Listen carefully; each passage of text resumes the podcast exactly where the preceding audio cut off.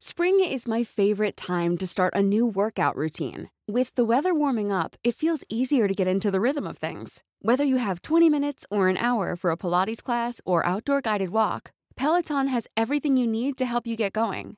Get a head start on summer with Peloton at onepeloton.com. Ready to pop the question? The jewelers at BlueNile.com have got sparkle down to a science with beautiful lab grown diamonds worthy of your most brilliant moments. Their lab grown diamonds are independently graded and guaranteed identical to natural diamonds, and they're ready to ship to your door. Go to Bluenile.com and use promo code LISTEN to get $50 off your purchase of $500 or more. That's code LISTEN at Bluenile.com for $50 off. Bluenile.com code LISTEN. Burrow is a furniture company known for timeless design and thoughtful construction and free shipping, and that extends to their outdoor collection.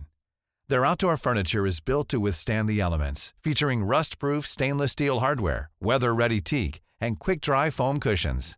For Memorial Day, get 15% off your Burrow purchase at burrow.com slash ACAST and up to 25% off outdoor. That's up to 25% off outdoor furniture at burrow.com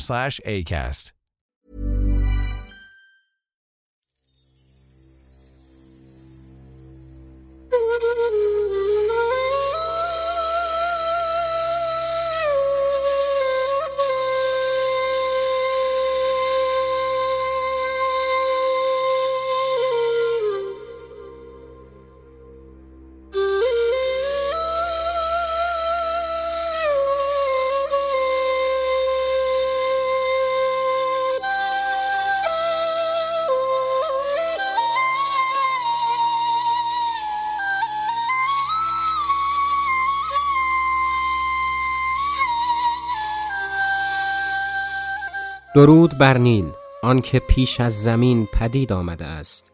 می آید تا به مردمان مصر زندگی ببخشد.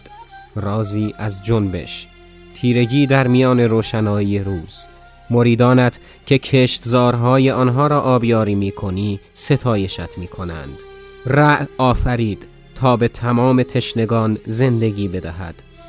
آنکه می‌گذارد تا بیابان با جریانش که از بهشت نازل می شود سیراب شود. محبوب الهه خاک است مهار کننده الهه بذر است. آنکه سبب می شود کارگاه های پتاه ترقی کنند. الهه ماهیان آنکه سبب می شود تا مرغان آبزی در سرچشمه رود پرواز کنند. زنگ تاریخ قسمت 24 سرزمین اهرام مصر باستان.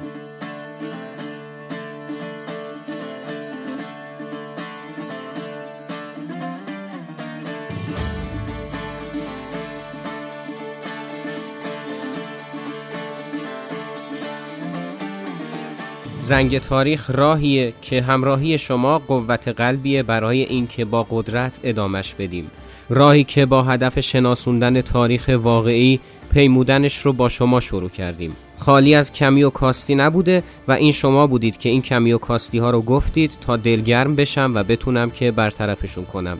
پس بهترین حمایتی که از این به بعد هم می‌تونید از زنگ تاریخ داشته باشید این هست که نظرات خودتون رو از ما دریغ نکنید. در هر کجایی که پادکست رو میشنوید نظرات خودتون رو بگید و اپیزودها رو لایک کنید. اینستاگرام زنگ تاریخ رو هم دنبال کنید و اونجا هم می‌تونیم با هم در تعامل باشیم. اگر هم احساس می‌کنید که زنگ تاریخ ارزش این رو داره که ازش حمایت مالی کنید لینک درگاه حمایت مالی رو در توضیحات همین اپیزود و همراه لینک اینستاگرام زنگ تاریخ خدمتتون قرار دادم.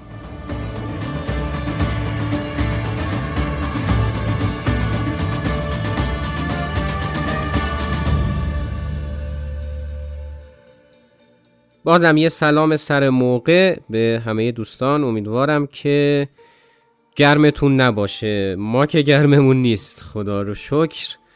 من اومدم شهرستان خودمون.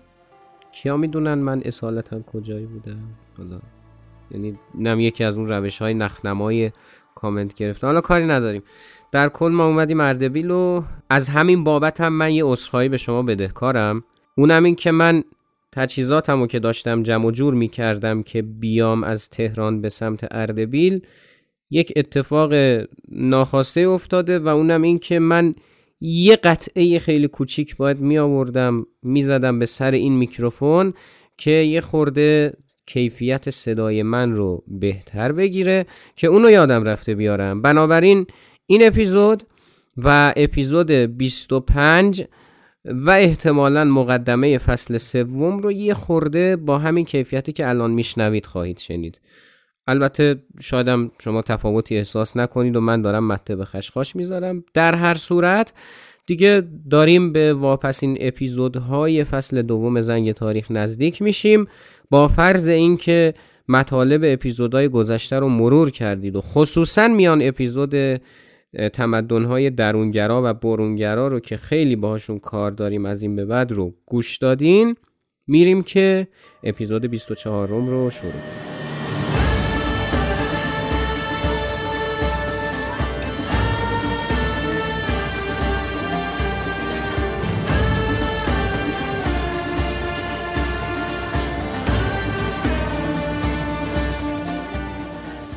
فلسفه وجودی پیدایش فصل دوم زنگ تاریخ این بود که ما ابتدا بگیم که انسان چطوری قدم در این کره خاکی گذاشت و چطور تمدنها رو به وجود آورد و بعضی از مهمترین این تمدنها رو بررسی کنیم.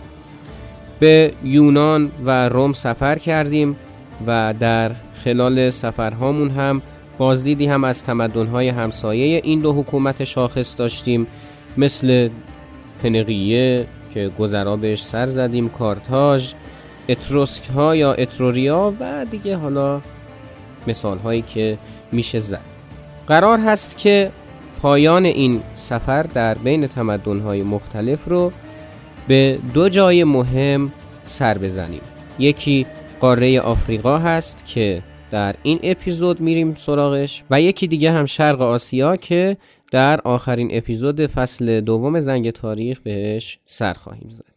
جایی که امروز می‌خوایم بهش سر بزنیم جایی هست که گذرا در اپیزودهای قبل اسمش رو گفتیم تمدن مصر. و ببینیم که تمدن مصر چطور سر برآورد و چه مراحلی رو طی کرد. البته باز تمدن مصر رو هم کامل پوشش نمیدیم.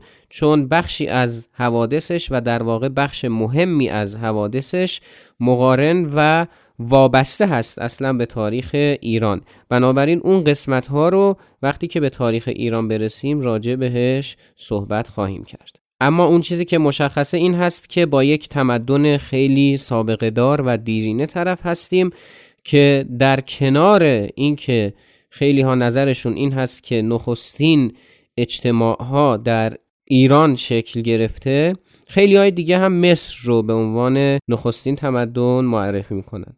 البته در این حوزه نمیشه دقیق نظر داد یک عده دیگه هم هستن که اصلا بین النهرین رو میگن. حالا بین النهرین رو در فصل سوم بهش سر خواهیم زد و اینا. به هر حال در کل چیزی که می‌خوام بگم اینه که با یک تمدن خیلی قدیمی که شاید 7000 8000 سال پیش و همزمان با شروع انقلاب کشاورزی که در اپیزود 16 هم راجبش توضیح دادیم سر برآورده طرف هستیم. داستان پیدایش مصر هم با افسانه ها آمیخته است.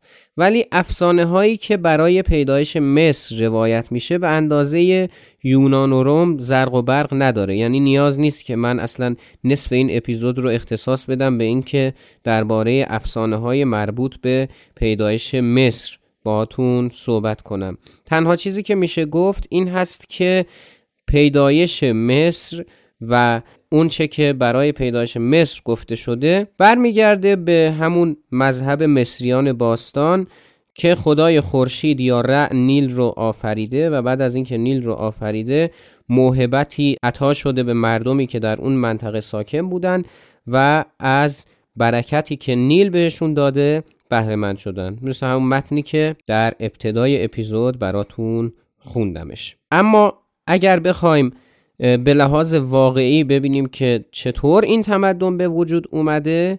خب من در اپیزودهای گذشته گفتم که تمدنها چه عاملی باعث می شده که پدید بیان. بنابراین برای اینکه ببینم که اپیزودهای گذشته رو گوش دادین یا نه این دفعه دیگه نمیگم و از شما می‌خوام که توی بخش نظرات بنویسین که گفتیم چه عاملی باعث می‌شد که یک تمدن پدید بیاد شکل بگیره و اینا. تمدن مصر در حاشیه رود نیل به وجود اومد. حاصل خیزی که به واسطه های رود نیل اتفاق می افتاد باعث شد که مردم جمع بشن و ابتدا مثل همه تمدن ها در مرحله اول یک جانشین بشن سپس رفته رفته جوامعشون پیچیده تر بشه و بعد از این پیچیده شدن رو بیارن به این سمت که بخوان یک قدرت و یک حکومتی رو هم تشکیل بدن. و نتیجه همه اینها این شد که یکی از قدرت های مهم اون زمان که نقش مهمی هم در حیات سیاسی خیلی از دولت ها داشته یعنی مصر باستان پدید اومده.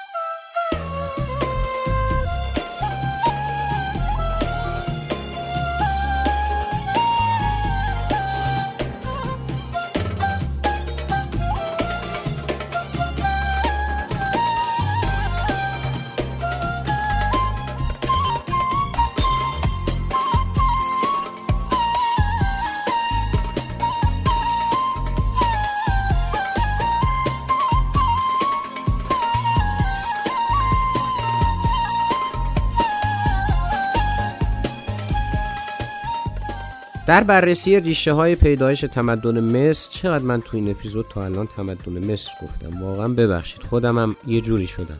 خود وجود رود نیل نقش مهمی داره. حالا من گذرای سری نکات رو گفتم.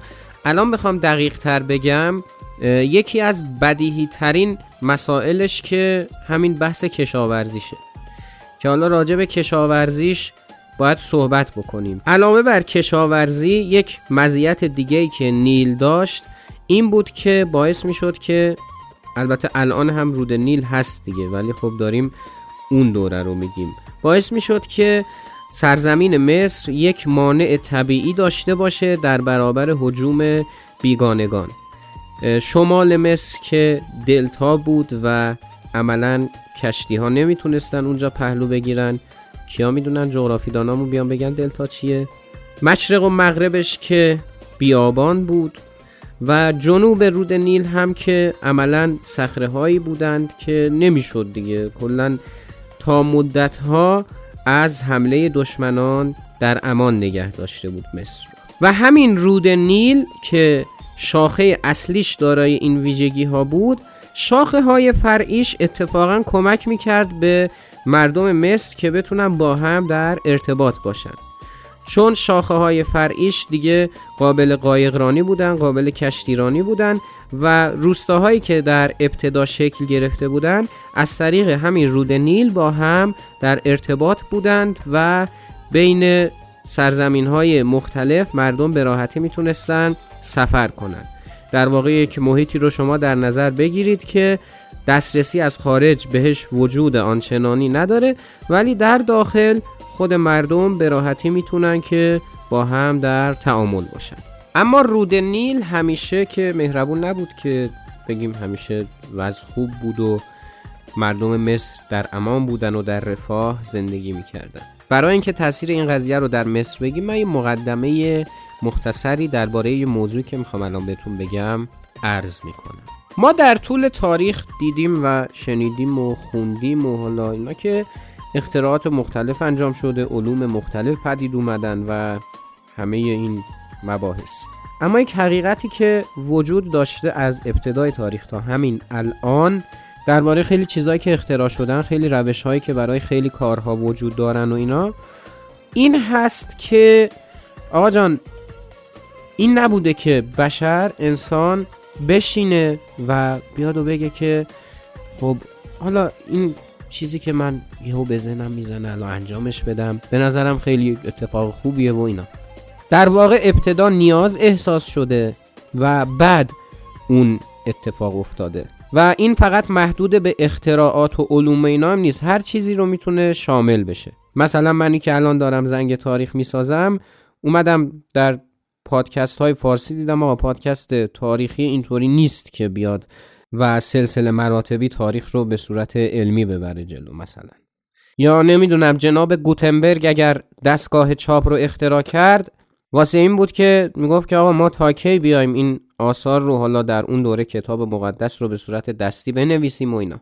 مردم نیل هم سر همین قضیه همین احساس نیازه یک اختراع خیلی مهم رو انجام دادن. اون نیاز چگونه به وجود اومد؟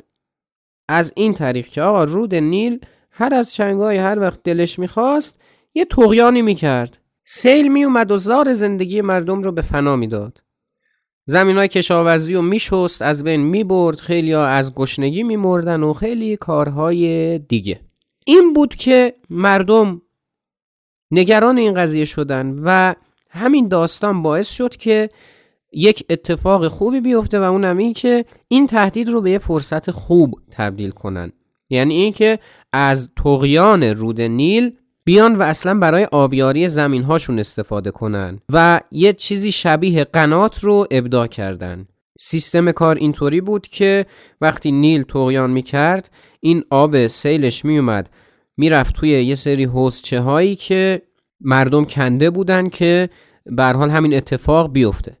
از اون طریق هم می‌رفت در دل زمین و از طریق تونل هایی که وجود داشت هدایت می‌شد به سمت زمین های کشاورزی یه چیزی مثل همون قناتی که در ایران وجود داشته و حالا بعدها مفصل راجع بهشون صحبت خواهیم کرد. بعدها پیشرفتشون بیشتر هم میشه و حتی مثلا یه دستگاهی اختراع می‌کنند که دیگه آب رود نیل رو مستقیم خودشون میکشیدن به سمت اون حوزچه ها و همین قضیه باعث شده بود که بتونن این سیل ها رو هم به بهترین شکل کنترل کنن. در مجاری ماهی و در دریاچه ها پرنده فراوان است. مزارع مصر به واسطه وجود رستنی ها سبز است و در سواحل آن نخل وجود دارد. انبارهای قله لبریز از گندم و جست. سیر، گندم، کاهو و میوه ها برای بقا موجود است و شراب از اصل برتر است. کسی که در اینجا ساکن است خوشحال است زیرا زمین های پست مثل جاهای دیگر پر برکت است.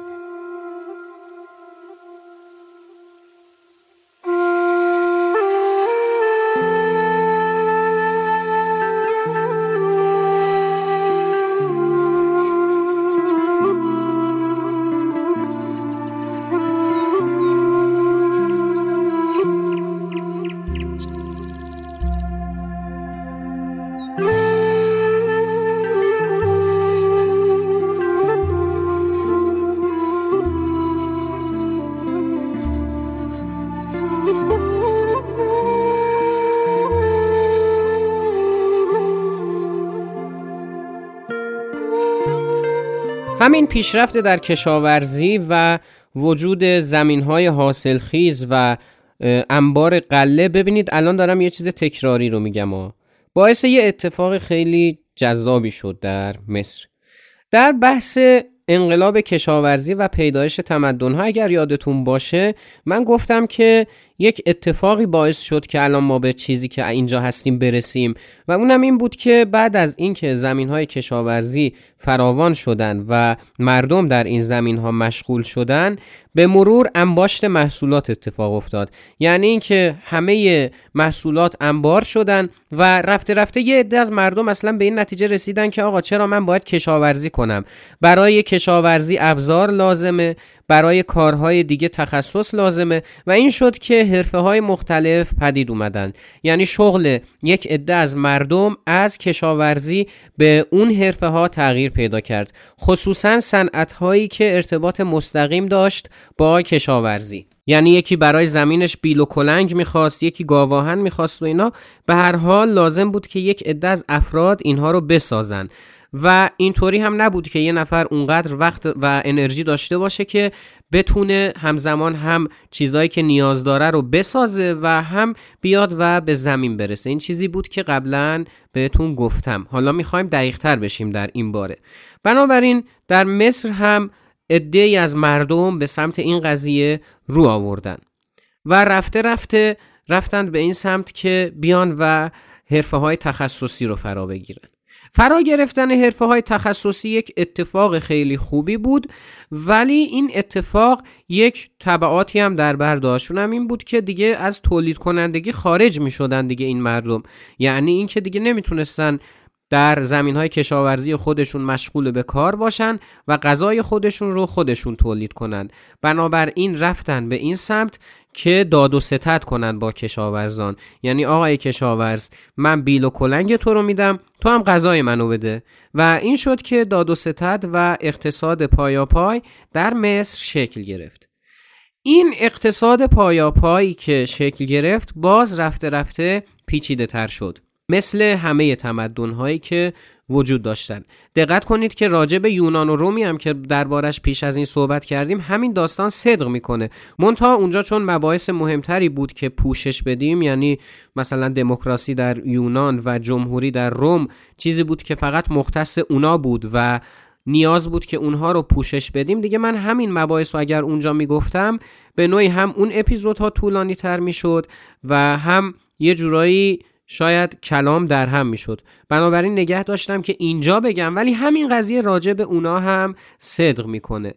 که گفتیم پس رفتن به این سمت که مبادلات خودشون رو با استفاده از داد و ستد شکل بدن. همین شکل دادن داد و ستد باعث شد که باز جوامع پیچیده تر بشه و طبیعتا اختلافاتی هم به وجود بیاد. به وجود اومدن این اختلافات خصوصا و احساس نیاز به این که این تمدن و حالا نمیشه اون موقع لفظ تمدن رو کامل براش به کار برد ولی به هر حال این چیزی که الان ما در این زندگی می‌کنیم به نام این روستای ما نیاز به کسی داره که بخواد اون رو اداره کنه. بنابراین نخستین حکومت ها در مصر شکل گرفتن. شکلگیری این حکومت ها هم به این صورت بود که هر کدوم از اینها در قالب قبایل گوناگون و در روستاهای مختلف زندگی می‌کردن و امور خودشون رو سپری می‌کردن. رفته رفته این روستاها و این حکومتها قدرت گرفتند و بازرگانی هم پدید اومد. هنگامی که بازرگانی پدید اومد یک ابتکار خاص و جذابی رو مصری ها شکل دادند و اون هم اختراع چیزی بود به نام پاپیروس.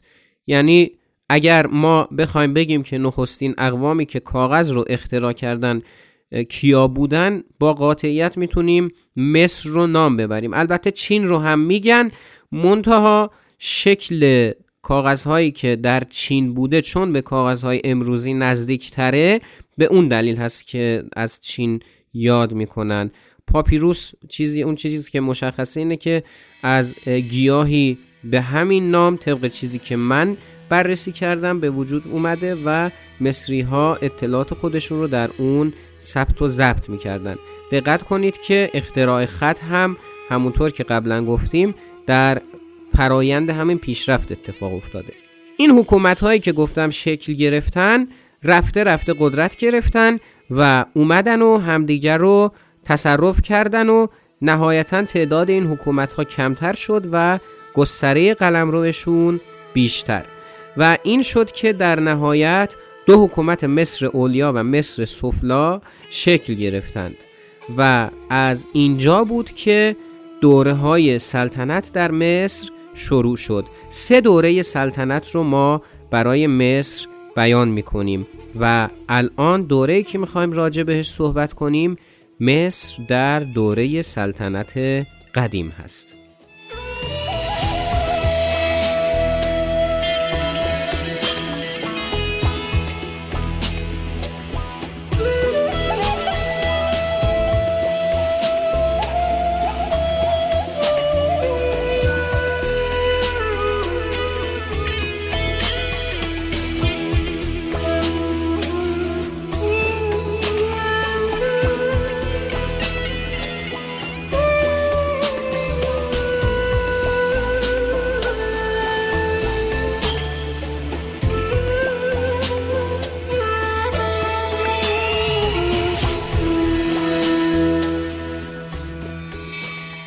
در حدود سال 3100 قبل از من یعنی قبل از میلاد دیگه این شوخی من خیلی خز شده یک شخصی به نام منس از مصر اولیا اومد و امپراتوری امپراتوری میگم حکومت مصر سفلا رو هم فتح کرد و یک قلمرو واحد رو به وجود آورد.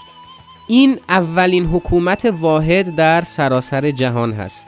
یعنی ما اگر اون حکومت مینوس که در یونان گفتیم رو که من دورش رو بهتون گفتم رو در نظر بگیریم. و روم هم که اصلا مال این حرفا نبود. مصر اولین حکومت یک پارچه رو در سراسر جهان تشکیل داد. برای اینکه بخوایم به اهمیت این قضیه پی ببریم باید بگیم امپراتوری هخامنشیان که ازش همیشه یاد می‌کنیم و بر حال شاخصه بارز پیدایش حکومت واحد در کشور خودمون هست هول سال 600 700 قبل از میلاد زمینه های شکل گیریش تازه فراهم شد. من دارم میگم 3100 قبل از میلاد. یعنی یه بالا پایین بکنیم به اضافه 2023 کنیم که الان توش هستیم. یعنی هولوش 5100 خورده ای سال پیش بود که این آقای منس اومد و کل مصر رو متحد کرد. بعد از اینکه این اتحاد شکل گرفت باز پیچیدگی ها بیشتر شد. مالیات ها وضع شدن خط هیروگلیف و حالا خط تصویری مصری ها اختراع شد. همون استفاده از نی پاپیروس برای اینکه بیان و این مالیات ها و تجارت و اینا رو ثبت و ضبط کنن شکل گرفت و رفته رفته جامعه مصر و تمدن مصر رو به گسترش گذاشت. و این شد که مقدمه شکلگیری حکومت قدیم در مصر فراهم شد. پادشاهانی که در مصر حکومت می‌کردن همتون بلدید. بهشون می‌گفتن فرعون که جمعش میشه فرائنه یعنی چرا من اینو دارم میگم؟ ولی خب به هر حال اون چیزی که احتمالا زیاد راجع بهش تحقیق نکردید شاید البته. اینم می‌دونید دیگه. فرعون قدرت مطلق بود و دیگه همه چی تجارت، مذهب، فرهنگ، ادبیات، هنر، زندگی مردم همه دست فرعون بود. یعنی ما اگر اومدیم و حدود 19 20 21 22 23 5 اپیزود راجع به حق مردم و آزادی و دموکراسی و اینا صحبت کردیم اینجا دیگه از این خبران نیست. فرعون در مصر می‌گفت اصلا دموکراسی نمندی یعنی هیچی. کلا حکومت مطلقه و به شدت خودکامه فراهم بود. قانون چیزی بود که فرعون می‌گفت. و اگر مقام هایی هم در این تمدن وجود داشتن صرفا برای این بود که کار را از پیش ببرن. حتی قضیه به قدری جدی بود که فرعون رو اصلا پسر خدا می‌دونستن. خدای رع یا همون خورشید که حالا توی مباحث مذهبی بیشتر راجع بهش توضیح میدم. سرکار خانم برندا اسمیت که کتاب مصر باستان رو نوشته میفرماید که فرائنه مصر مستبد بودند. فرمان روایانی با قدرت مطلق. کلام آنها قانون بود و بیچون و چرا اطاعت می‌شد. فرائن ملت را نه تنها از نظر سیاسی بلکه از نظر روحانی نیز کنترل می‌کردند. اگرچه معلوم نیست که چطور مردم به این باور رسیدند که فرعونها را خدا بدانند آنچه معلوم است این است که در سلطنت قدیم فرائنه را پسر رع خداوند خورشید می دانستند. هنگام نزدیک شدن به سلطان اتباع وی به نشانه احترام تعظیم می کردند و پیشانی بر زمین می سایدند. در یکی از منابع مصر باستان قدرت و خرد فرائنه به این صورت توصیف شده است.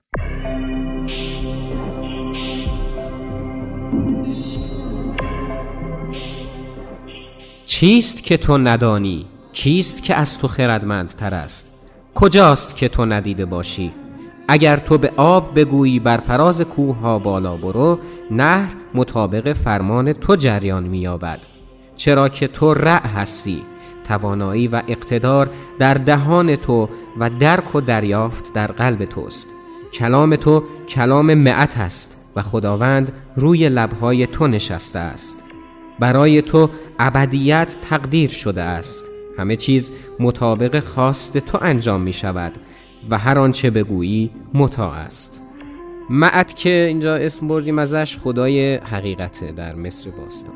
اگر بخوایم یک حرم اجتماعی برای مصر ترسیم کنیم و طبقات اجتماعی رو بخوایم بگیم باید بگیم که رأس هرم کله هرم فرعون و خانوادش بودند بعد از اونا کاهنان معبد بودند و معموران بلند مرتبه ای که اشراف زاده بودن و با کلاس بودن و اینا. این سریال یوسف پیامبر رو اگر دیده باشید حالا صرف نظر از نقدهایی که در جزئیات بهش وارد هست انصافا یعنی میشه گفت که طبقات اجتماعی مصر رو خوب به تصویر کشیده. این آنخماهو و اینا که اینا بودن اونان یعنی طبقه بعدی. طبقات بعدی هنرمندان و ادبیاتیان ادیبان دیگه حالا. خلاصه طبقه بعدی اونان. و در نهایت هم که مردم عادی و کلا کارگران و کشاورزان و اینا که اینا بیشترین بزرگترین طبقه اجتماعی بودن دیگه. یعنی به لحاظ گسترده بودن از همه گسترده تر بودن. در اون دوره اقتصاد مصر بر پایه گفتیم کشاورزی بود. و توده مردم و کارگرها در زمین های کشاورزی کار می‌کردند و عملا نوعی از بردهداری که البته شایدم نتونیم بهش بگیم بردهداری حکم فرما بود. همین خانم برندا اسمیت عزیز و بزرگوار میاد و مصر و مردمش رو با نظام فئودالی در اروپای قرون وسطا مقایسه می‌کنه و جایی که بخواد به مردم همراه اول سمستاد و جایی که بخواد به مردم مصر بگه برده یه خورده میاد و اصلا از مواضع خودش کوتاه میاد. علتش هم احتمالا همین مقایسه با نظام فئودالی هست. خب در اروپایی که گفتیم نظام فئودالی داشت اینطوری بود که مردم با عنوان صرف ها فعالیت می‌کردن و کار می‌کردن. وقتی که ارباب زمین و صاحب زمین عوض می‌شد این صرف ها هم عملا رئیس جدید پیدا می‌کردن. یعنی اینکه مردم و اون کارگران بخشی از دارایی اون زمین به حساب می اومدن انگار مثلا من بیام به یکی از شما دوستان یه زمین بفروشم که مثلا توش گندم داره. خب؟ خب طبیعتا اون گندم هایی که در اون زمین هست هم متعلق به شماست دیگه. مردم هم مثل همون گندم ها بودن و این عملا خودت بردهداری هست. من حالا نمی‌دونم چرا خانم اسمیت اینجا کوتاه میاد و لفظ برده رو به کار نمی‌بره. احتمالا شاید یکی از دلایلش تحلیلی که من می‌تونم داشته باشم این هست که ایشون قصدش این هست که بیاد و بپردازه به این مسئله که آره نظام فودالی اروپا که نظام بردهداری نبود ولی عملا بود. نمی‌دونم شایدم تحلیل من اینطوریه که بود شایدم نبوده. ولی خب من به نظرم همین که نفر روی زمین شامل دارایی های زمین به حساب بیاد این دیگه خود بردگی دیگه چیه؟ به حال.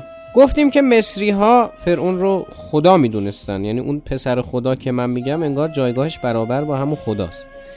بنابراین مذهب در مصر باستان یک نقش بسیار مهمی داشت و مصری ها خدایان متعددی رو پد دو هزار تا خدا آخه لامصب. دو هزار تا خدا اصلا نمی‌دونم واقعا. تو کتم نمیره که چطوری اینا رو اصلا شما مثلا فرض کنید که نمی‌دونم یک مصری اگر بخواد مثلا 80 سال عمر کنه یعنی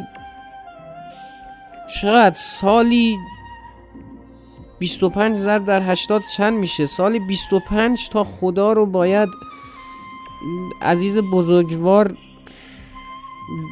بیاد و نمی‌دونم واقعا باید فرا بگیره که مثلا این خدای کیه؟ مثلا این خدا چیکار است؟ اون یکی اونم تازه از بد و تولد تا لحظه مرگ. یعنی مثلا ما اگر بخوایم پنج سال اول زندگی رو فاکتور بگیریم بگیم که مثلا از پنج سالگی آموزه های دینی رو شروع می‌کردن و حالا نمی‌دونم تا بالاخره دوره داشته دیگه این نفر که تا آخر عمرش که نمیاد این چیزا رو یاد بگیره و اینا. یه حساب که حالا به این قضیه چطور بوده که هرودوت که خودش یونانی بوده؟ و خود یونان هم خدا کم نداشته. دو هزار سال بعد از اون جریان که زمان حیات زندگی ایشون هست هرودوت هم می‌دونید دیگه. بهش میگم پدر تاریخ. وقتی جناب هرودوت میاد و می‌بینه میگه که آقا اصلا توی مصر خدا از مردم بیشترن. واقعا یعنی چجوریه؟ سفر می‌کنه به مصر. بعد می‌بینه من دارم راه میرم که همینطوری دارم خدا می‌بینم. و آخرش همینو میگه دیگه. میگه آقا توی این سرزمین تعداد خدایان از مردم بیشتر واقعا. البته حالا این دو هزار تا خدا رو ما به تنز گفتیم که اینطوری بوده دو دقیقه هم براش زمان گذاشتیم. ولی بحثی که اینجا هست اینه که علت داشته که این دو هزار تا خدا وجود داشتن. یه بخش زیادی از اینا مال دوره پیش از سلسله ها هستن دیگه. یعنی قبل از این بحث حکومت مصر قدیم. زمانی که گفتیم هر روستا حکومت خودش رو داشت. خب این روستاها هر کدوم چند تا خدا داشتن دیگه. هی به مرور که اینا گسترده تر می شدن و اینا تا اینکه یک پارچه بشن خب این خدایان اومدن و گسترش پیدا کردن و با هم قراقاتی شدن و اصلا نگم براتون دیگه. آخرش حاصلش شده این ملغمه ای که از خدایان وجود داره. مهمترین خدا که گفتیم خدای رع بود خدای خورشید که بر این باور بودند که این عزیز دل صبح از مشرق وقتی وارد میشه یعنی به دنیا میاد میره و در مغرب که خورشید غروب می‌کنه ایشون میمیره بعد میره توی دنیای زیرین که دنیای مرگ هست. خیلی جالبه که در اکثر تمدن ها جهان پس از مرگ در زیر زمین قرار داره. بعد میره اونجا با شر و شیاطین و داستان و اینا میجنگه دوباره از اون ور می‌زنه بیرون نور رو به خورشید میده و هر روز این چرخه ادامه داره. بعد کانون گرم خانواده هم در بین خدایان مصر یک اهمیت خیلی ویژه‌ای داشته. یعنی اون موقع به بحث خانواده و جوانی جمعیت توجه می‌کردن. اینطوری بوده که یک خدایی بوده به نام اوزیریس که یه داداش داشته به نام ست و یه ایزیس یا آیسیس که از قضا خواهرش بوده و در عین حال مسئولیت خطیر همسر رو هم بر عهده داشته. حالا این جناب ست میاد اوزیریس رو می‌کشه و آیسیس میاد ناراحت میشه میگه وای برادرم رو شوهرم نمی‌دونم برادر شو... حالا کشتن بر حال. برادر شوهرم که همزمان برادر خودمم میشه زد برادرم رو که همزمان شوهرم میشه رو کشت و بدنش رو قطعه قطعه کرد و به جاهای مختلف بین جاهای مختلف پخش کرد. بعد میاد غصه‌دار میشه میره پیدا می‌کنه قطعات مختلفش رو. میاد رو هم میچینه. از قضا فقط یک قطعه رو نمی‌تونه پیدا کنه که به خاطر اینکه کودکان عزیز هم بتونن از زنگ تاریخ استفاده کنن. ما نمیگیم کجاش رو پیدا نمی‌کنه. برید توی گوگل سرچ کنید و اینا. خیر سر چقدر که خوب نگفتی. حالا به هر حال اینا رو سرهم می‌کنه. ولی خب دیگه اوزیریس اون کارایی قدیم رو که نداشته که بیاد در این جهان فانی زندگی کنه. بنابراین میره به جهان زیرین جهان مرگ و میشه خدای مرگ. یعنی یک چنین داستانهایی هم وجود داره. بعد این سرکار خانم آیسیس قبل از اینکه همین اوزیریس اون قسمت های خاص بدنش از بین بره ظاهرا گویا از ایشون باردار شده بوده و پسری به دنیا میاره که همزمان هم پسرشه و هم در این حال خب برادرزادش هم حالا به حساب میاد و اسمش هم هروس بوده. این هروس هم که خب میاد انتقام باباش رو که در این حال داییش هم بوده از اموش که همزمان با حفظ سمت باز اونم داییش هم بوده می‌گیره و از این داستان ها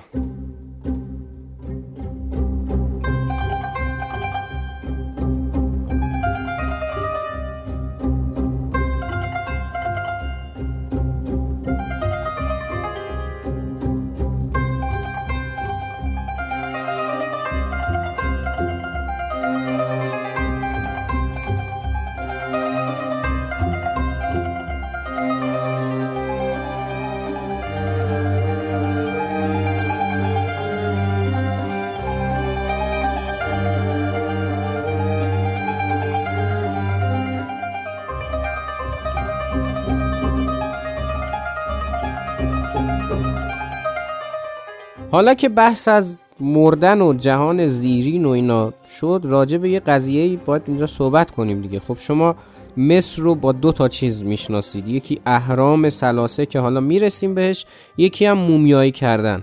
چیزی که مشخصه اینه که زندگی پس از مرگ رو مصری ها بهش اعتقاد داشتن. و عقیده بر این بود که وقتی که یک نفر میمیره میره به جهان بعد از مرگ. جهان بعد از مرگشون خیلی اسم جالبی داشت. اسمش یارو بوده.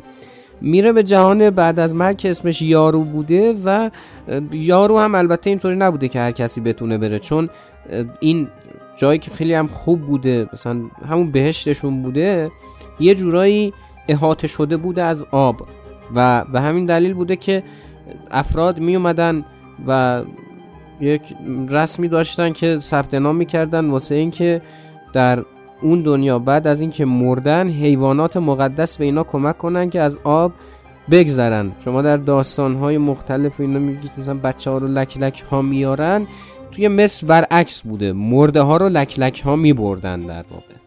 گاهی اوقات شخص متوفی از باز یا لکلک می‌خواهد تا او را از آب عبور دهد. گاهی اوقات خداوند خورشید او را سوار بر قایقش حمل می کند اما اغلب آنها به خدمات مرد قایقرانی مشهور به صورتوارو یا پسنگر نیاز دارند. زیرا او همیشه صورتش را به عقب برگردانده است تا قایقش را به جلو براند. او همه کس را سوار قایقش نمی کند بلکه تنها کسانی را قبول می کند که در مورد آنها گفته شده باشد او برخلاف ظاهرش ابلیس نیست. البته اینطوری هم نبود که مردم عادی برن به جهان پس از مرگا یعنی ما اگر در روم می‌گفتیم که مردم عادی نمی‌تونستن پاتریسیان بشن و بیان و به مقام کنسولی البته در ابتدا برسن و اینا اینا همه امور دنیوی و فانی بود. اینجا مردم عادی رو حتی در جهان پس از مرگ هم قبول نمی‌کنن. واسه همین بوده که مردم عادی هم مردهاشون رو نزدیک به مقبره های فرعون دفن می‌کردند که خب یه خورده اون قضیه پاک بودن و مقدس بودن و به حال از الطاف فرعون که از اون دنیا بر حال بهشون نظارت می‌کنه و خداست و اینا استفاده کنه. اما همین فرعون هم برای اینکه بخواد به جهان پس از مرگ بره خب باید سفری رو انجام می‌داد.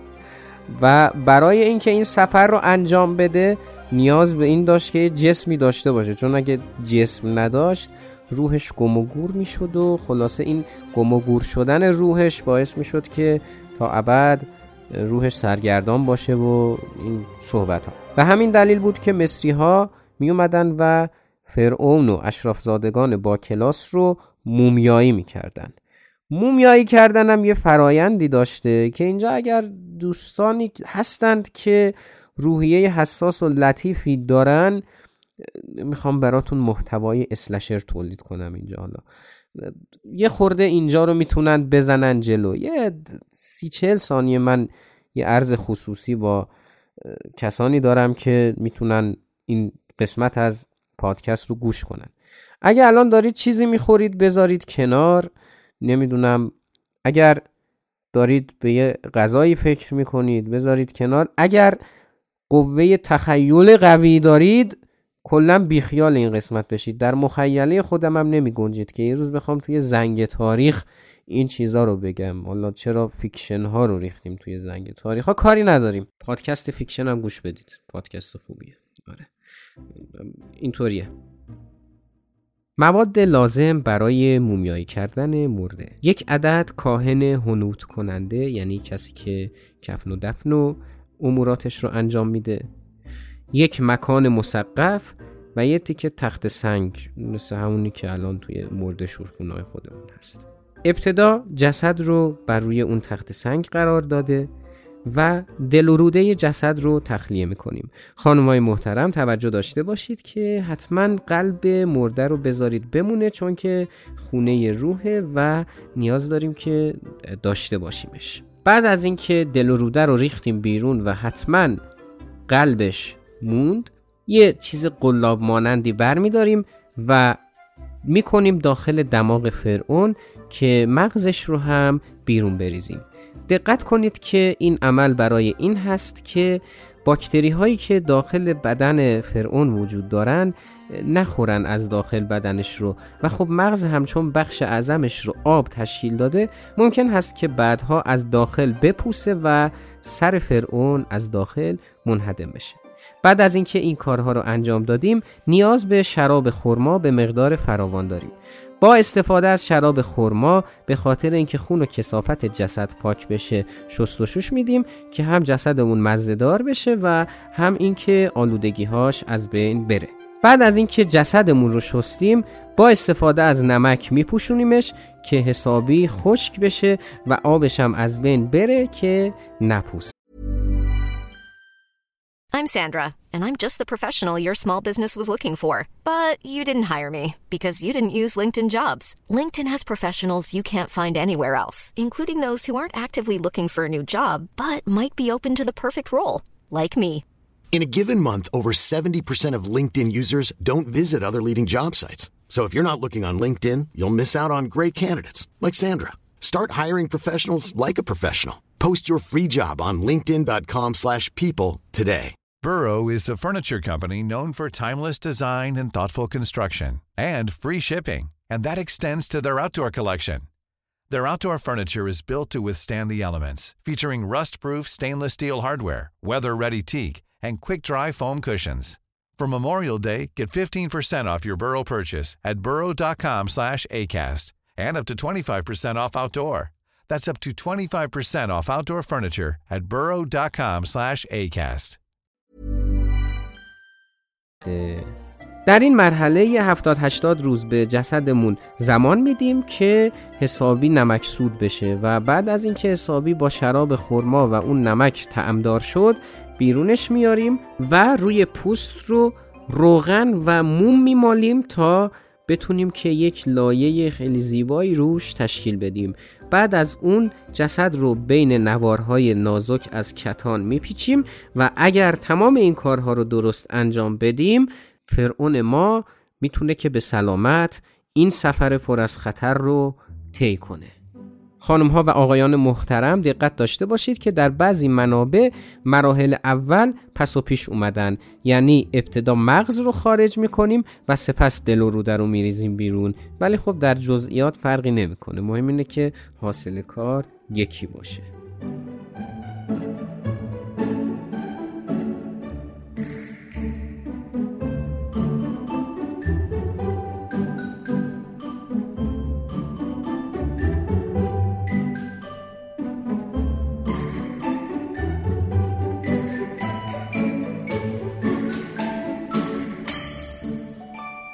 بعد از اینکه همه این کارها به خوبی و خوشی داره ضبط میشه. ببخش. بعد از اینکه همه این کارها به خوبی و خوشی انجام می‌شد می اومدن و جنازه رو در داخل سه تا تابوت تو در تو قرار می‌دادن و اون تابوت تو در تو رو هم دوباره توی تابوت بزرگتر میذاشتن و حرکت می‌کردن به سمت مقبره فرعون. که حالا می‌خوایم راجع به اون صحبت کنیم. اینم بگم که زن فرعون پشت سر اینا را میافتاد جام دران و صورت خراشان و اینا در حالی که کسافت و به سر و صورتش میریخت را میافتاد و ایوا شوهرم رفت و بدبخ شدم و بی خدا و بی شوهر شدیم با حفظ سمت و این صحبت ها که می‌رفتن به سمت آرامگاه فرعون که در دوره سلطنت قدیم هرم بود. همون اهرام مصری که خیلی راجبه شنیدین و یه صحبتی هم راجب این اهرام داشته باشیم. بر حال به جایی بر نمی‌خوره. اهرام مصر جزء پیچیده ترین و عجیب ترین چیزهایی هستند که بشر ساخته. در منطقه به نام جیزا واقع شدند و آرامگاه فرعون ها هستند. برای ساخت بعضی از این اهرام حتی گفته شده که 20 سال زمان برده شده. کارگرانی که اینها رو ساختن از مردم عادی مصر بودند مردمی که در فصولی که زمین های کشاورزی خودشون رو آبیاری نمی کردن چون گفتیم دیگه رود نیل تقیان می کرد و حال با تقیان رود نیل اینا آبیاری می کردن دیگه زمین های خودشون رو. زمانهایی که خب رود نیل کم آب بود و تقیان نمی‌کرد اینا می اومدن و این هرم ها رو می ساختن و البته که دستمزدشون رو هم می گرفتن برای ساخت هرم محاسبات ریاضی نیاز بود. چون دهانه هرم باید به سمت شمال می بود چون بر این باور بودند که آرامگاه ها باید به سمت شمال باشه. بنابراین همین به سمت شمال بودن باید محاسبه می شد و همین قضیه هم باعث شده بود که علم ریاضی در مصر بسیار پیشرفت کنه. بعد از اون چیزای کوچیکی نبودن. کوچکترین هرم ها در مصر باستان 50 60 متره و بزرگترینشون هم که یه 150 200 متری میشه. به همین دلیل هم اون موقع خب الان نیست که با جرثقیل بخوان درستش کنن و برن بالا بیل مکانیکی و این چیزا هم که وجود نداشت که. 50 60 متر هم واقعا چیز زیادی بود. برای همین همه مصالح مورد نیاز تعداد کارگران حتی غذای اینها باید محاسبه می‌شد. این محاسبات رو یک کاتب می نوشت و این کاتب هم استادی داشت که نظارت می‌کرد بر نوشتن این قضایا همین محاسبات و اینا خب اصلا یه کاری کرد با مصر که عملا بسیار در ریاضی پیشرفت کردن دیگه. و یکی دیگه از چیزهایی که درش پیشرفت کردن نجوم بود چون همین محاسبه شمال و این چیزا که حالا من دیگه بهش نمی‌پردازم که زیاد طولانی نشه که چطوری بوده و در منابعی که حالا آخر سر بهتون معرفی می‌کنم البته اینا نوشته شده اینطوری بوده که خب به حال نجوم هم پیشرفت کرده. بنای اهرام ابتدا اینطوری بوده که هرم ها به شکل طبقه طبقه بودن. یعنی یک ساختار چند طبقه ای که طبقه اولش خیلی پتوپن بوده طبقه دوم نازکتر سومی از اون نازکتر نازک. من چه کلمه ای دارم به کار می‌برم الان؟ به حال کاری نداریم. اما بعدها هرم ها به شکل هرم واقعی در اومدن. یعنی از هرمای طبقه ای به صورت سطح شیبدار در اومدن. دیگه حالا همینی که توی کاور این اپیزود دارید می‌بینید الان این از اون هرما بله. و خب همین الان هم که الانه بشر در کار اینا مونده که اینو اصلا چطوری ساختن؟ خیلی معماهای عجیب و غریبی داره. داخل این هرم ها رازهایی هست. بعضی هاشون که اصلا هیچکی تا حالا دسترسی پیدا نکرده. نمی‌دونم یه سری ربات هایی ساختن که بتونن مثلا وارد این هرما بشن و برن تو ببینن چه خبره و از این مباحث. یعنی می‌خوام بگم که در اون دوره 4 5 هزار سال پیش اینا کاری کردن که انسان قرن 21 هم هنوز توش مونده.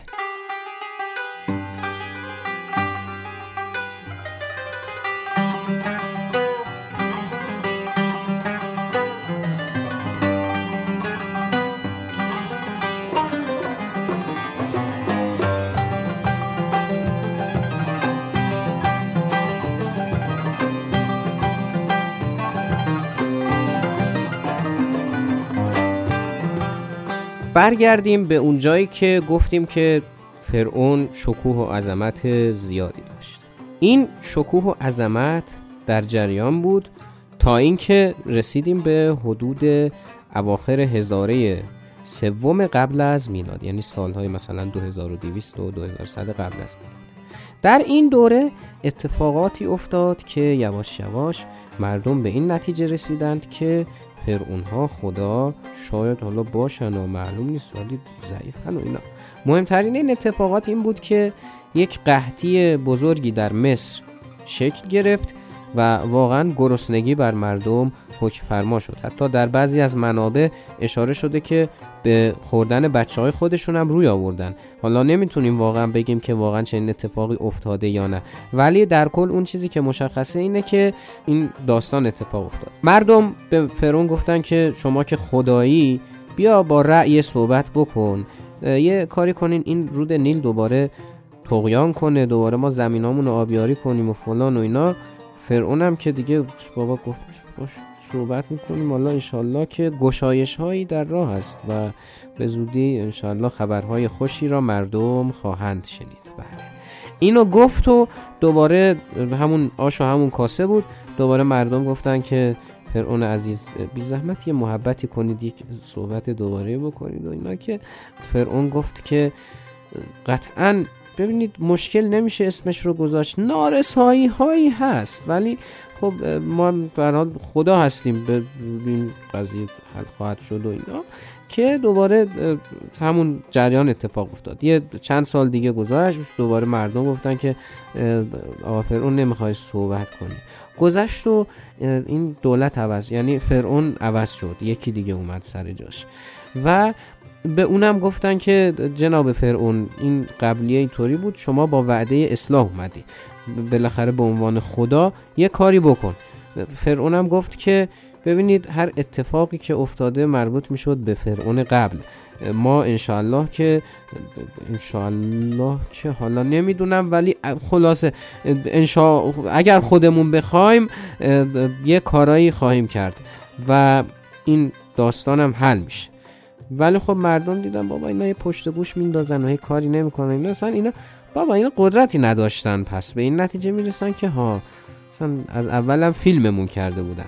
واسه همین بود که مردم هم قاطی می‌کنن می‌زنن به سیم آخر شورش می‌کنن معابد و قارت می‌کنن و خیلی کارهای دیگه. این تقلبای من نوشتم کجا؟ خب پیداش کردم.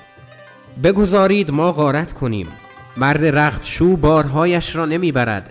مردی به پسرش به چشم دشمن می نگرد مردی می رود تا با پسرش زمین را بکاود. مرد فقیر اکنون چیزهای خوبی دارد.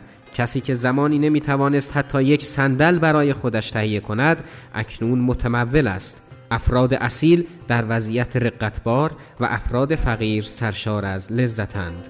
هر شهری می‌گوید بگذارید قدرتمندان را از میان برانیم.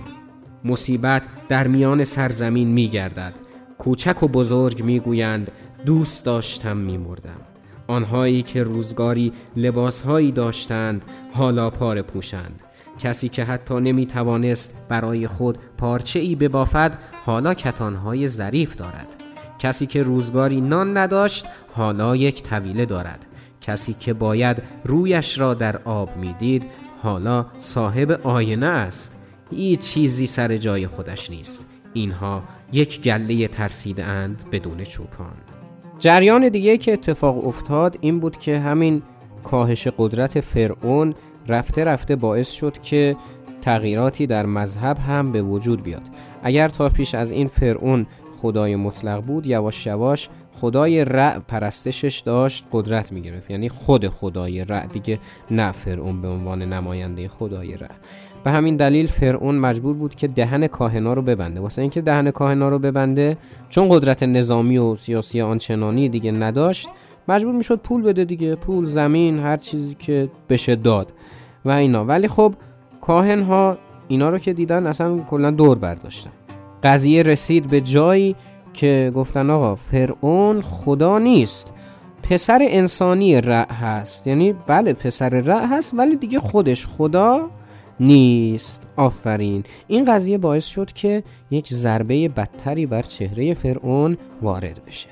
اتفاق دیگه که افتاد که خیلی ناجور بود این بود که اشراف هم قدرت گرفتن دیگه. هر چقدر فرعون ضعیفتر می‌شد بقیه عناصر جامعه قدرت می گرفتن و عملا حاکم ها مستقل شدن. حاکم هایی که مستقل شدن اومدن و سپاه جمع کردن و جنگ داخلی در مصر شروع شد. دیگه هر جایی یک نفر ادعای حکومت می‌کرد. به مرور دوباره همون اتفاقی که برای پیدایش حکومت مصر قدیم شکل گرفته بود حالا به نوعی داشت به یه طور دیگه خودش رو نشون می‌داد و اون اتحاد دولت‌های مختلف بود. حاکمان مختلف با هم متحد شدن و در نهایت یکی از اونها به نام مری برختی ادعای فرعون بودن کرد و سلسله نهم فرائنه مصر رو شکل داد. اینا هم یه دوره فعالیت کردن و حکومت کردن تا اینکه رسیدیم به سال 2061 قبل از میلاد. زمانی که در یک شهری به نام تیره شخصی به نام منتوهوتپ دوم اعلام کرد که فرعون هست. اون هم اومد و وارد قضیه شد به هراکلیوپولیس لشکر کشید و بالاخره تونست که خودش رو فرعون اعلام کنه. ولی هنوز اقتدار فرعون هایی که در حال حاضر داریم اندازه سلسله های قدیم نبود. یعنی اونایی که همین گفتیم دیگه وجهه خدایی داشتن و اینا اصلا یه چیز دیگه بودن. اینا فعلا هنوز در همون مرحله به دست آوردن حکومت بودن. همین آقای منتوهوتپ دوم بعد از اینکه حکومتش استقرار پیدا کرد یعنی اینکه دیگه به ثبات رسید تصمیم گرفت که اون بناها و مقبره ها و معابدی که غارت شده بود ویران شده بود اینا رو هم ترمیم کنه و بازسازی کنه و مجددا امور رو به حالت عادی برگردونه. حالا بعد از همه این کارها وقتش رسیده بود که مصر هم بالاخره به سرش بزنه که مرزهای خودش رو گسترده تر کنه. همین آقای منتوهوتپ دوم که آسیایی ها رو بالاخره خطر می‌دید مهاجم می‌دید اونا رو عقب روند از سرزمین های جنوبی مصر و بعد از اون هم قلمرو مصر رو تا نزدیکی مرزهای کشور سودان امروزی گسترش داد. بعد از 52 سال درگذشت و منتوتپ سوم پسرش به حکومت رسید. اون هم اقدامات زیادی انجام داد در راستای گسترش قلمرو و خصوصا هیئت‌های صلحی رو به دولت‌های اطراف فرستاد و با خیلی از اونها صلح کرد.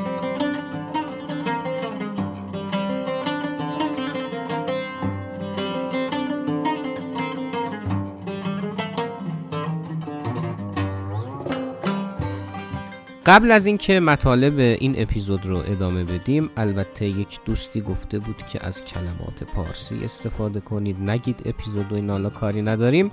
ممنون میشم که راجع به مطالبی از زنگ تاریخ که میشنوید نظر بدید و قسمت های مختلف رو لایک کنید.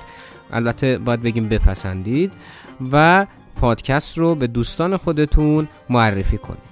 همچنین در اینستاگرام هم با ما در ارتباط باشید و شما نمی‌دونید چقدر خوش میگذره وقتی که از لحظاتی که زنگ تاریخ رو میشنوید استوری بذارید و ما رو هم منشن کنید. منشن رو دیگه واقعا نمی‌دونم چی باید بگم. همچنین اگر کسب و کاری دارید و نیاز به تبلیغ اون دارید و احساس می‌کنید که 11 هزار خورده مخاطب زنگ تاریخ بستر خوبی هستند برای اینکه تبلیغ شما رو بشنون می‌تونید جهت اسپانسری از طریق همون دایرکت اینستاگرام با من در ارتباط باشید.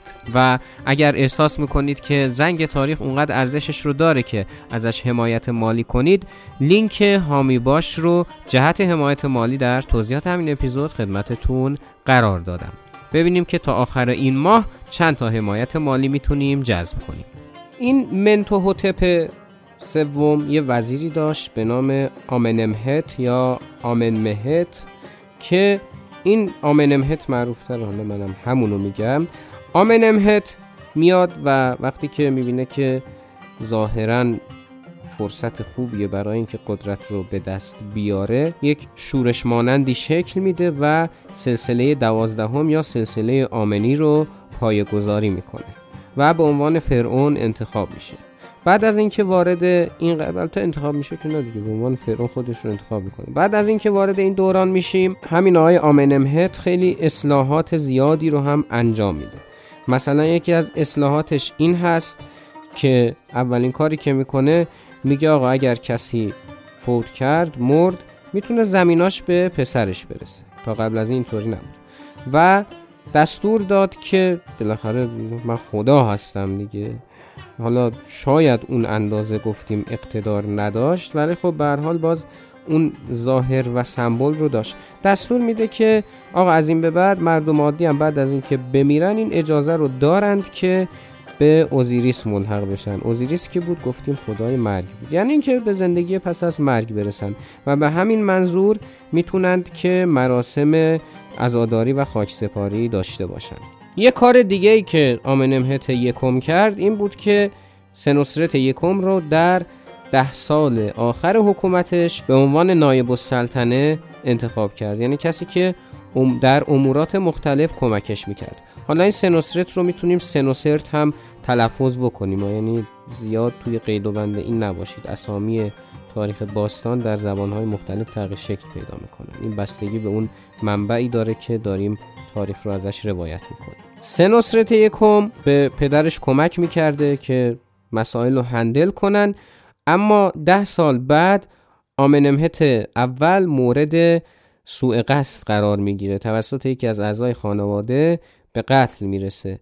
و سنوسرت اول که خب چون قبل از اون سابقه حکومت داشته می‌تونه که به راحتی قضیه رو جمع کنه و تخت پادشاهی رو حفظ کنه. اما خب مشاهده این قضیه باعث میشه که این سیستم حکومت یعنی همین که یه نفر کنار دستشون باشه که هر موقع خیانت شد و کشته شدن بتونه تخت پادشاهی رو حفظ کنه در بقیه فرعونهای دوره میانه مصر هم دیده میشه. مراقب تابعین باش به آنها نزدیک نشو و هیچگاه تنها نباش. به دوست یا برادرت اعتماد نکن که هیچ فایده ای ندارد. هنگامی که به خواب می روی قلبت را پاسبان خود قرار بده. زیرا در روزگار بدبختی شخص هیچ دوستی نخواهد داشت. من به بیچارگان و فقیران بخشش کرده ام و یتیمان را غذا داده ام من به کسی که هیچ بوده است درست مثل مردی صاحب نسب کمک کرده ام تا به هدفش برسد. کسی که غذای مرا خورد به من اهانت کرد.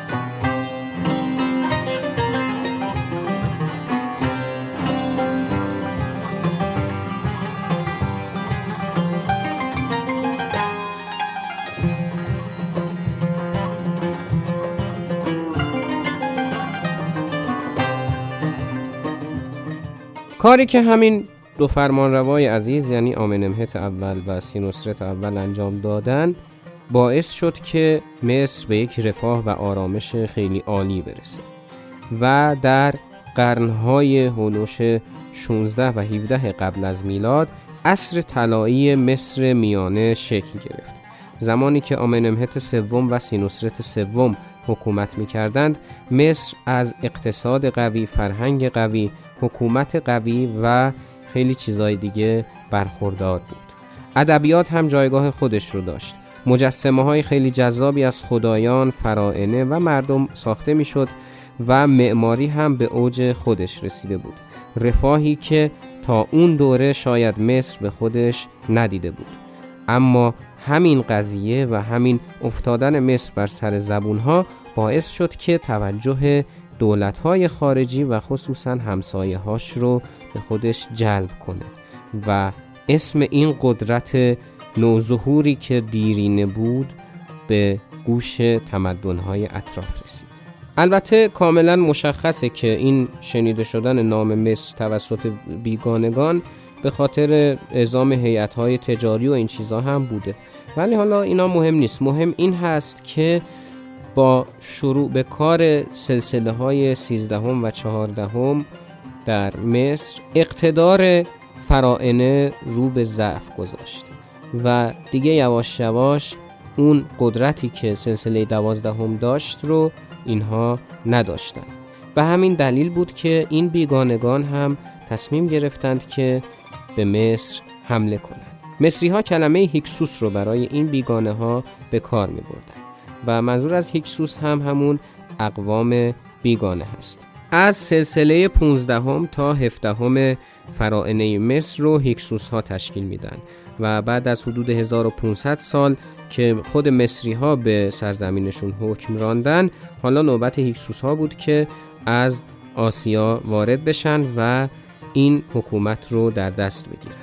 اونها هم حدود یک قرن حکومت کردند و دوباره مردی از سرزمین باز هم تیره به نام کاموس این بار تصمیم گرفت که قدرت رو در دست بگیره و همین دلیل دوباره سپاهی رو جمع کرد و با هیکسوس ها وارد جنگ شد و سرانجام تونست اونها رو شکست بده.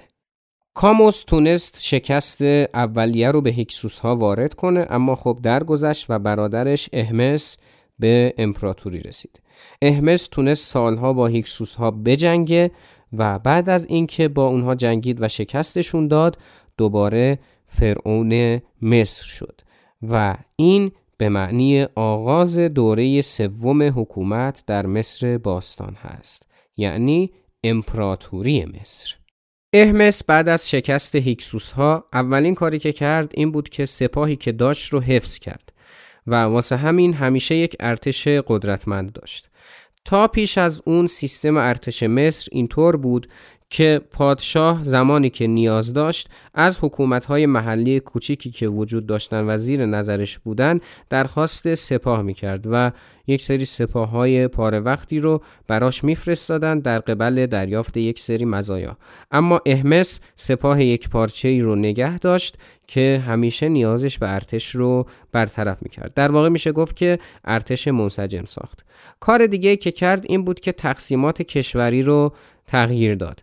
کشور رو به قسمت های کوچیکی تقسیم کرد. می‌تونیم بگیم که مثلا مثل چیز مثل استان و برای هر کدوم کارگزارانی رو مشخص کرد و دو وزیر هم امورات اصلی رو بر عهده داشتن به جای یک وزیری که تا پیش از اون وجود داشت. اما مصر یک فرعون زن هم داشت. کسی که اسمش حتشپسوت بود. یعنی شما به این فکر کنید که مثلا ایشون بالاخره شوهر داشته بچه داشته مثلا فکر کنید. من کاری ندارم. یه درصد یکی فکر کنه اسم زنش حبشت سوته. بعد فکر کنید که چه جملاتی مثلا میشه به حد سوت گفت. حالا کاری نداریم. این عزیز دل ما قضیه رسیدنش به حکومت اینطوری بود که ما یه فرعونی داریم به نام تهوتمس سوم. این بنده خدا پسر بچه بوده کوچولو بوده اینا. به همین دلیل نامادریش که همین حتشب سوته نایب السلطنه میشه. که بگه که حالا تا زمانی که این بچه به یه سنی برسه که بتونه حاکم باشه این بزرگوار امور رو در دست بگیره. اما اولین کاری که می‌کنه اینه که تهوتمس رو میفرسته به دنبال نخود سیاه و بعد از اینکه اون رو میفرسته دنبال نخود سیاه درباریان رو دور هم جمع می‌کنه و وقتی که میاد یهو می‌بینن که ایداد بیداد این لباس فرعون رو پوشیده. چه کارا چه حرفا. و خیلی جالبه که ریش مصنوعی گذاشته بوده و کلا به خودش فرعون می‌گفته دیگه. حتی جالبه که چون معمولا سیستم این بوده که مردها فرعون باشن برای اینکه یک زن فرعون باشه کلمه ای نداشتند. که بخوان به کار ببرن و واقعا سردرگم کننده بوده این جریان یعنی اینطوریه. حتشپسوت خانم خیلی ارادت خاصی به بازرگانی داشت و های مختلف بازرگانی رو به جاهای مختلف میفرستاد. اما خب این تهوتمس سوم عزیز ما هم که قرار نبود تا ابدیت در همین سن طفولیت بمونه بالاخره بزرگ می‌شد دیگه. و همزمان که بزرگ می‌شد عقده ای می‌شد متنفر می‌شد از حبس حبشت سوت و ادیتش نمی کنم که ببینید چه مشقتی داره خوندن اسمای تاریخی و این داستان ها کاهنان معابد مختلف مصر طرفدار تهوتمس بودن به همین دلیل بود که منتظر فرصتی بود که این حبشت سوت میدون رو خالی کنه. خیلی احساس می‌کنید علاقه دارم به این اسم؟ نه اینطوری نیست واقعا. خب به حال اسمشه دیگه. چیکار کن مثلا هی توی روم هی می‌گفتیم اکتاویان هی می‌گفتیم جولیوس سزار خب اینم همونه دیگه. چیکار کنم دیگه؟ باید بگم دیگه اسمشو. و هر حال منتظر بود که این شخصی که دیگه نگران نباشید آخرای دورشه عرصه رو خالی کنه و تهوتمس سوم امور رو در دست بگیره. و همین میشه که حبشتسوت یهو میمیره. یعنی همینطوریه. منابع نمی‌دونم واقعا چی جوریه. ولی خب میگن وقتی یه نفر یهو میمیره پس یعنی یه داستانی پشتش بوده دیگه. احتمالا این تهوتمس کلک یه کارایی کرده دیگه. تهوتمس سوم فرمان روا میشه و بعد از اینکه به تخت میشینه میگه حالا بهتون میگم دنیا دست کیه. حالا بهتون میگم دنیا دست کیه؟ یعنی اینکه برای اینکه بیاد و تسلط پیدا کنه به سراسر سرزمین مصر و جاهایی که تازه تصرف شده بودن و در دوره حبشت سوت فقید تسلط زیادی روشون نبود یه جنگ اساسی شکل میده و همه اینا رو سر جاشون میشونه.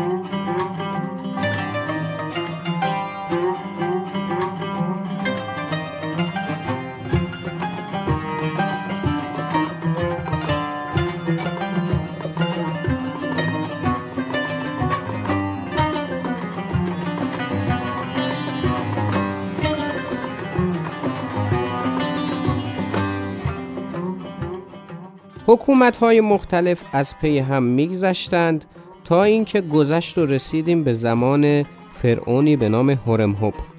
دیگه رسیدید به احتمالا همون سریال یوسف پیامبر که حالا دیدینش دیگه نگه ندیدیم.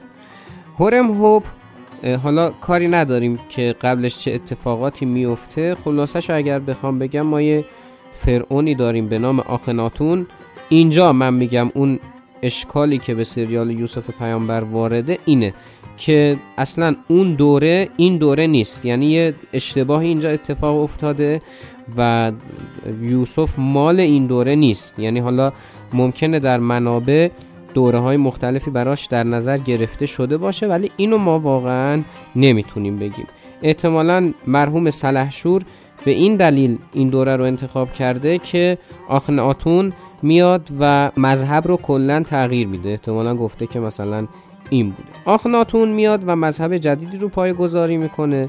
بعد از اون پسرش توت آنخ آتون به حکومت می‌رسه که مذهب رو برمیگردونه و اسم خودش هم می‌ذاره توت آنخ آمون و چون زیاد مقتدر نبوده شخصی به نام هورم هوب که از دوره همون آخناتون فرمانده بوده میاد و قدرت رو در دست می‌گیره. بعد از اینکه قدرت رو در دست می‌گیره یک وزیر انتخاب می‌کنه به نام رامسس. این آقای رامسس هم میاد و بر علیه هورم هوب شورش می‌کنه و سلسله 19 امپراتوری مصر رو شکل میده. بعد از این که سلسله 19 رو شکل میده حکومت می‌کنه و بعد از اون پسرش رامسس دوم به حکومت می‌رسه. و این دوره شروع دوره افول امپراتوری مصر است. بعد از مرگ رامسس دوم خب نوادگانش فرزندانش به حکومت می‌رسه. اما دیگه اون حکومت مثل قبل مقتدر نبود. اولا خود فرعون هایی که بعد از رامسس دوم به حکومت می‌رسن از اقتدار لازم برخوردار نبودن. نکته بعدی و نکته البته مهمتر این بود که مردم دیگه حکومت های مختلف رو می‌دیدن. کشورهای گوناگونی که وجود داشت رو می‌دیدن. می‌دیدن هر کدوم از این کشورها برای خودشون یک پادشاه دارن. مردمی که تا پیش از این صرفا خودشون رو می‌دیدن که آه یه نفر هست داره به همون حکومت می‌کنه خب طبیعتا اون از ما بالاتره خداست و از این حرفا و اینایی که می‌تونیم بزنیم. حالا دیدن که بابا اون توریام نیست. دیگه ما هر جا میریم یه نفر رو داره که به عنوان حاکم توش فعال باشن دیگه. همین مسئله باعث شد که دیگه یواش یواش فرعون از چشمشون بیفته و فقط بشه یه پادشاه ساده ای که حالا وجود داشت و حکومت می‌کرد. این پادشاه ساده ای که وجود داشت و حکومت می‌کرد قبلا گفتیم که وقتی قدرتش ضعیف می‌شد در مصر هرج و مرج به وجود می خب یک بار این اتفاق افتاده بود. بنابراین دوباره همون حادثه تکرار شد. دوباره جنگ داخلی دوباره شورش دوباره قتل و غارت و دوباره دو تکه شدن مصر. بعد از اون مصر وارد دوره افول خودش شد. با مرگ رامسس یازدهم دیگه اقتدار مصر از بین رفت. از اینجا به بعد هر کی می اومد و یه دوره حکومت رو در دست می گرفت. عموما خارجی ها مصر رو تصرف می کردن و به عنوان فرعون خودشون رو معرفی می کردن. و نکته بارزش هم همین مسئله بود که هر کسی حکومت رو در دست می گرفت خودش رو فرعون می نامید. حتی در سال 525 قبل از میلاد زمانی که مصر توسط هخامنشیان فتح شد به عنوان سلسله 28 مصر خودشون رو معرفی می کردند و لقب فرعون رو به خودشون اطلاق می کردند. مصری ها در طی چند شورش تونستند که از تسلط ایرانی ها خارج بشن اما در زمان اردشیر سوم دوباره ایرانی ها تونستند که مصر رو فتح کنند.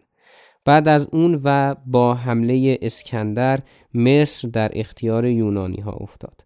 گفتیم که سلسله بطالسه که نوادگان بطلمیوس بودن در اپیزودهای گذشته گفتیم که در مصر شکل گرفتن. اینها هم 300 سال حکومت کردند و آخرین پادشاهشون یعنی کلوپاترا که داستان خودکشی و ایناش رو قبلا بهتون گفتیم بود. دیگه در این دوره ها عنوان فرعون به مصری ها اطلاق نمیشه. یعنی زمانی که اردشیر سوم مصر رو فتح کرد دیگه مسئله به نام فرعون هم به تاریخ پیوست. بعد از اون رومی ها مصر رو تصرف کردند و بعد از مدتی هم مسیحیت تونست که در مصر نفوذ پیدا کنه و سرانجام در سال 640 میلادی مصر به دست مسلمانان افتاد. دیگه ظاهرا خبری از تمدن مصر نبود و از بین رفته بود.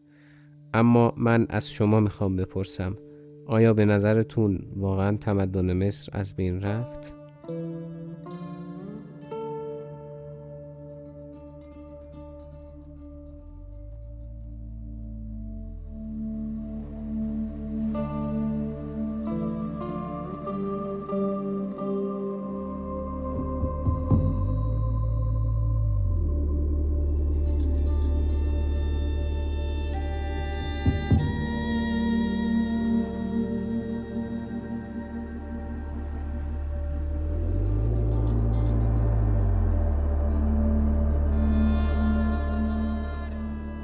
خب اینم از داستان مصر. فکر می‌کنم که با اقتدار طولانی ترین اپیزود زنگ تاریخ تا به اینجا شده باشه. واقعا نمی‌شد دو قسمتش کرد و امیدوارم که ازش لذت برده باشید. اما یه سری نکات تکمیلی هست که من می‌خوام بهتون بگم. در اینجا نکات خاصی هم نیست. ما اینی که می‌گفتیم سلسله 11 هم سلسله 12 هم اینا اینو من باید اول می‌گفتم ولی خب دیگه ترجیح میدم الان بگم. وقتی که خاندان ها عوض می شدن شماره سلسله ها عوض می شد یعنی مثلا اینطوری مثالش بخوایم بگیم. انگار ما هخامنشیان رو سلسله اول در نظر بگیریم مثلا. سلوکیان رو دوم اشکانیان رو سوم اینا. همشون به سرزمین واحد حکومت کردن ولی خب سلسله هاشون فرق می‌کرد.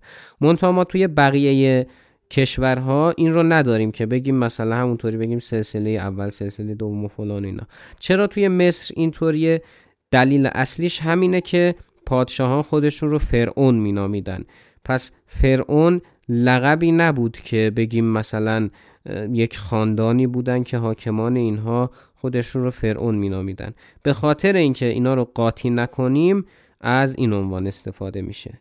یعنی مثلا این همین سلسله آمنهمت که توضیح دادم بهتون خب آخناتون و توت آنخ آمون میشه گفت که آخرین فرمان روایانش هستن. اون هرم هوب به این جهت سلسله حسابش نمی کنیم چون یه نفر خودش بود فقط. و در واقع همونجا سلسله عوض شده. ولی در اصل با ورود رامسس یکم هست که کلا دیگه از بیخ عوض میشه. این رو میشه دربارهش بحث کرد. اما بپردازیم به بحث شیرین معرفی کتاب. کتاب مصر باستان که نویسندش شارلوت بوت هست و ترجمهش علیرضا بهارلو از انتشارات آوند دانش. من اومدم پادکست هم بهتون معرفی کنم در این باره که بخوام راجع بهش صحبت کنم. ولی متاسفانه امیدوارم دوستان پادکسترمون از ما ناراحت نشن ولی کن نمی‌تونم من معرفی کنم. اما دلیل داره. یه خورده به لحاظ محتوایی یه جورایی با منابع منطبق نیستن. مثلا اگر بخوام مثال بزنم مثلا توی راوکست پادکست راوکست یه اپیزود داره کلوپاترا آخرین فرعون مصر. ما نمی‌تونیم کلوپاترا رو فرعون بنامیم. نه فقط کلوپاترا بلکه تا 300 سال قبل از اون اصلا کلا گفتم دیگه بهتون از زمان اردشیر سوم دیگه ما توی مصر فرعون نداریم. به همین دلیل هست که من توصیه نمی کنم متاسفانه. امیدوارم که دوستان حالا اگر احیانا صدای من رو شنیدم به دل نگیرن. اما این حتشب سوتی که گفتیم کتاب داریم. یه مجموعه کتابی هست به نام شخصیت ها نوشته پاملا دل که یه قسمتی داره به عنوان نخستین فرعون معنس که به همین شخص اشاره داره. کتابی که خیلی اسمش رو شنیدید درباره امپراتوری مصر باستان. کتاب سینوه هست. شنیدید همتون. سینوه طبیب فرعون بزرگ. منتها اشکالی که این داستان و معرفی کتاب سینوه داره دو تا نکته است. اولیش این که آیه میکاتویمی والتاری زحمت کشیده این کتاب رو نوشته. ولی کن آیه زبیح الله منصوری توی ترجمهش انقدر اومده اضافات به این اضافه کرده که اصلا کتاب رو از کتاب بودنش انداخته متاسفانه. ببخشید من اینطوری تند نظر میدم.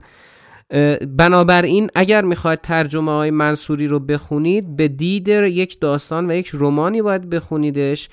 که من قبلا توضیح دادم که رمان های تاریخی در بحث مطالعات تاریخی چه جایگاهی دارن.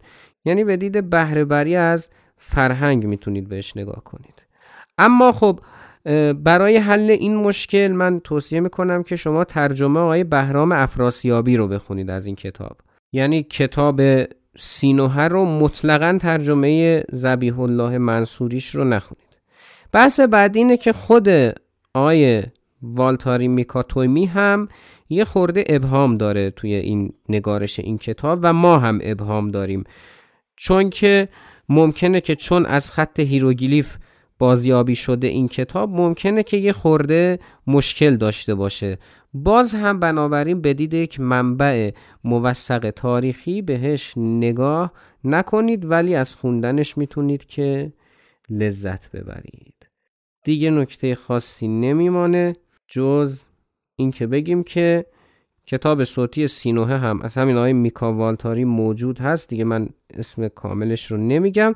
منتها یه ترجمه دیگه است که من نمی‌دونم نخوندمش. ترجمه آقای هادی عادل پوره من نمی‌دونم. میگم نظری دربارهش ندارم. خلاصه اینطوریه دیگه. بخوایم صحبت کنیم. بحث زیاده. و زمان کم. خیلی ممنون و متشکرم از اینکه شنونده این اپیزود بودیم بریم برای پایان بندیش.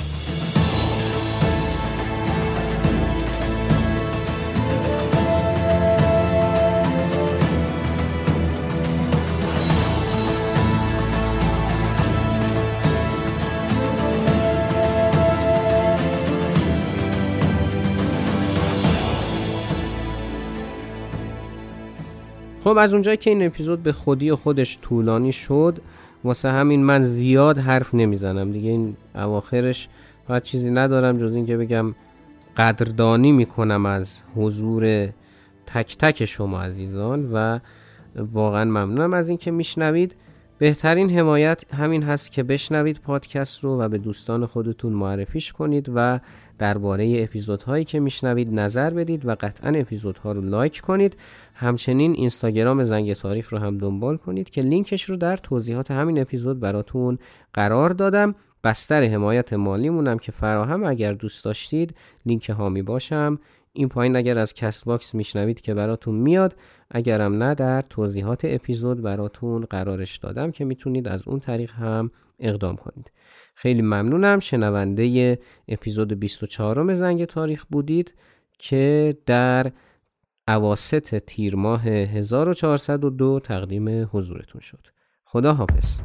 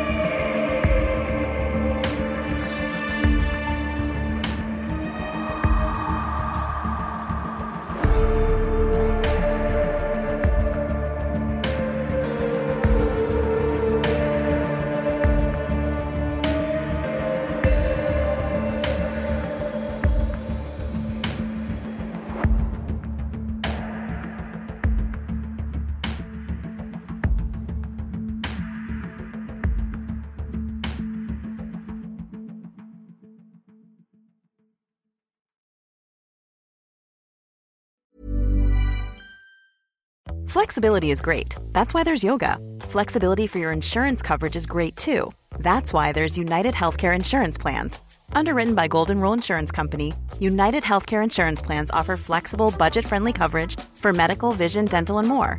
One of these plans may be right for you if you're, say, between jobs, coming off your parents' plan, turning a side hustle into a full hustle, or even missed open enrollment. Want more flexibility? Find out more about United Healthcare Insurance Plans at uh1.com. Hi, I'm Daniel, founder of Pretty Litter. Cats and cat owners deserve better than any old fashioned litter. That's why I teamed up with scientists and veterinarians to create Pretty Litter. Its innovative crystal formula has superior odor control and weighs up to 80% less than clay litter. Pretty Litter even monitors health by changing colors to help detect early signs of potential illness. It's the world's smartest kitty litter. Go to prettylitter.com and use code ACAST for 20% off your first order and a free cat toy. Terms and conditions apply. See site for details. Even when we're on a budget, we still deserve nice things.